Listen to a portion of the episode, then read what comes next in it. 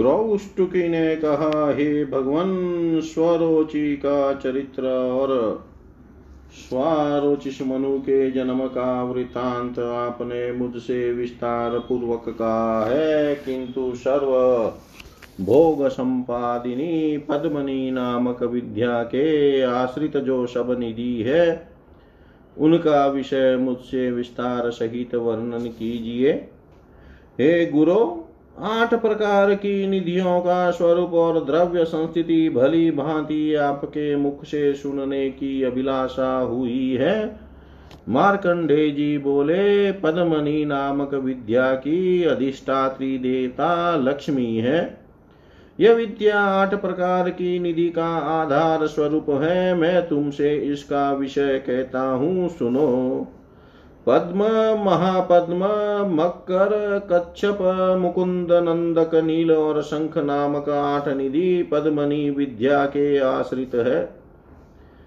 समृद्धि होने से यह निधियाँ और उनकी सिद्धि लाभ होती है। क्रौष्टुके यह अष्टविध निधि तुम्हारे निकट कही गई है। हे मुने देवता के प्रसाद और साधु सेवा के फल से मनुष्य का वित्त निधियों के द्वारा सर्वदा अवलोकित होता है।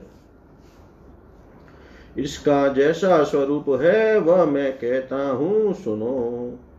हे द्विज पद्म नामक निधि पहले सदा मैं दानव के और फिर क्रमानुसार उसके पुत्र, पौत्र और प्रपौत्र के अधीन में थी। इस निधि के द्वारा अधिष्ठित होने पर, होने से पुरुष चतुरा, चतुरता संपन्न सत्व गुण संपन्न और महाभोगी होता है, क्योंकि यह निधि सात्विक है। यह पद्म निधि युक्त पुरुष बहुत से स्वर्ण, चांदी, ताम्र आदि सब धातुओं का परिग्रह और क्रय विक्रय करता है। बहुत से यज्ञ करके विपुल दक्षिणा देता है यथा क्रम संपूर्ण मनोरथ को सिद्ध करता है और एकाग्र चित्त से सदा, सभा और देवालय बनवाता है। महापद्मनिधि सत्याधार के नाम से प्रसिद्ध है, तदधिष्ठित मनुष्य भी सत्व प्रदान होता है। महापद्माधिष्ठित मनुष्य पद्म राग आदि रत्नों का संचय तथा मोती और मुंगे का स्वामी होकर उनका क्रय विक्रय करता है। योगियों को उनका स्थान प्रदान और साधारण पुरुषों को योग अभ्यास में उत्साह प्रदान करता है। और स्वयं भी योगशील होता है। तदवंश्य पुत्र पौत्र आदि क्रमश उसके अनुरूप ही शीलवान होते हैं, किंतु यह महापद्म निधि पूर्ववर्ती पुरुषों की अपेक्षा पीछे के सब पुरुषों में क्रमश अर्ध अर्ध परिणाम, परिमाण से स्थित होकर सात पुरुष तक नहीं त्यागती। मकर नामक निधि तामस है तदधिष्ठित पुरुष प्राय तमो गुण प्रधान और सुशील होता है। वह मकराधिष्ठित पुरुष धनु खड़ग धाल और रिष्टि आयुधग्राही होता है भोजन करने की वस्तु का, भली भांति स्वाद करने में समर्थ होता है और राजाओं के संग मित्रता स्थापन करता है।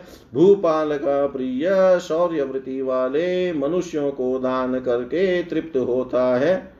शस्त्रों के क्रय विक्रय बिना प्रसन्न नहीं होता है और वह पुरुष द्रव्य के लोभ से तस्कर द्वारा अथवा युद्ध में विनाश को प्राप्त होता है।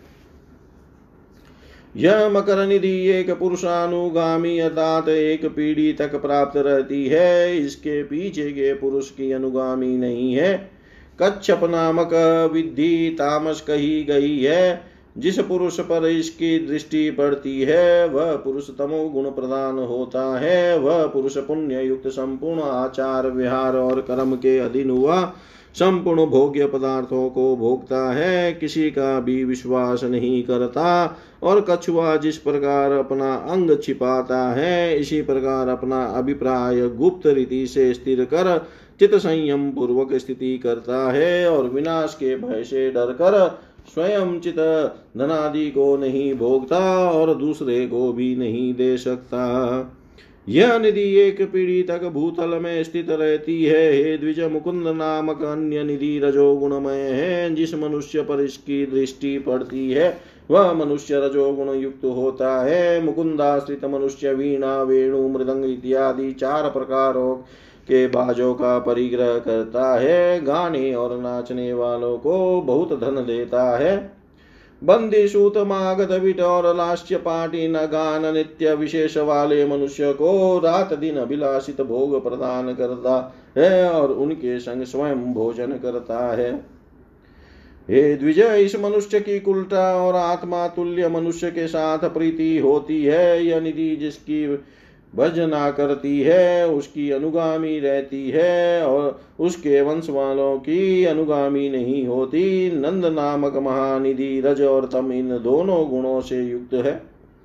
जिस मनुष्य पर इसकी दृष्टि पड़ती है, वह अत्यंत स्तंभित अर्थात जड़ता को प्राप्त होता है। नंदाधिष्ठित मनुष्य समस्त धातु, रत्न और धान्य आदि पवित्र द्रव्य का परिग्रह और क्रय विक्रय करता है। हे महामुने वह मनुष्य स्वजन वर्ग एवं आगत्य और अभ्यागत पुरुषों का आश्रय स्वरूप होता है, किंचित अपमानोक्ति अर्थात निरादर नहीं कर सकता। प्रशंसा करने में अत्यंत आनंदित होता है। आरती गण जिस जिस वस्तु की अभिलाषा करते हैं, उनको वही वही वस्तु देता है। वह स्वयं मृदु स्वभाव संपन्न होता है और पुत्रवती अति सुंदरी, बहुत भार्या है, उसकी प्रीति संपालन करती है। हे शतम निधि प्रति पुरुष में क्रमश अष्टम भाग में बढ़ते बढ़ते सात पुरुष पर्यंत अनुगामी होती है और आश्रित पुरुष को दीर्घायु करती है। नंदाधिष्ठित मनुष्य बंधु वर्ग और दूर देश से आए हुए मनुष्यों का भरण पोषण करता है। किंतु यह परलोक के प्रति यत्नवान नहीं होता। और जो नगरवासियों से वह स्नेह भी नहीं करता और पूर्व मित्र में शिथिलता और नवीन मित्र में प्रीति स्थापित होती है, इसी प्रकार सत्व और रजोगुण संपन्न महानिधि है। उसका नाम नील निधि है, उससे अधिष्ठित पुरुष भी सत्व और रजोगुण युक्त होता है। जिस मनुष्य पर इसकी दृष्टि पड़ती है, वह मनुष्य, वस्त्र, कपास, धान्यादि शस्य फूल, पुष्प, मोती, मूँगा, शंख, शिपी इत्यादि तथा जलोत्पन्न वस्तु और कोष्ठादि पदार्थों का ग्रहण करता है। और अपने भोगने योग्य वस्तु के अतिरिक्त फिर इन सब पदार्थों का क्रय विक्रय भी करता है। इसको छोड़कर अन्य विषय में इसकी मानसिक प्रीति उत्पन्न नहीं होती। वह मनुष्य तलाच पुष्करणी, उपवन और नदी का पुल बनवाता है तथा वृक्ष पंचा लगाता और है और अनुलो, अनुलेपन पुष्पादि भोग, योग्य वस्तुओं को भोग कर ख्याति लाभ करता है। यह नील नामक निधि त्रिपुरुष अर्थात तीन पुरुष पर्यंत अनुगामी होती है। शंख नामक जो अन्य निधि है, वह रज और तमो गुणमय है। इसके संगत से शंख निधिश्वर पुरुष भी रजो गुण और तमो गुण संपन्न होता है। यह शंख निधि एक पुरुष की अनुगामी है।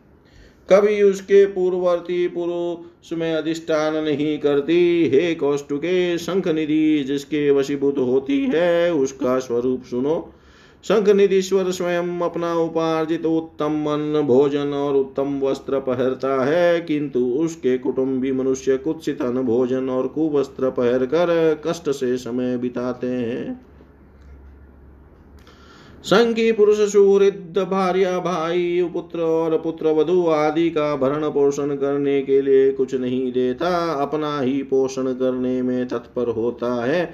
यह निधि सब मनुष्यों की अर्थ देवता कहकर प्रसिद्ध है।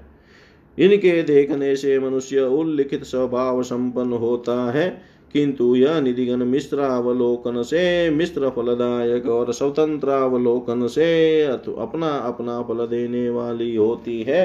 हे द्विज यह श्री रूपिणी पद्मनी नामक विद्या उक्त आठ प्रकार की निधि के आधिपत्य में स्थित है। ॐ पूर्णमद, पूर्णमिदं, पूर्णात् पूर्णमुदच्यते। पूर्णस्य पूर्णमादाय पूर्णमेवावशिष्यते।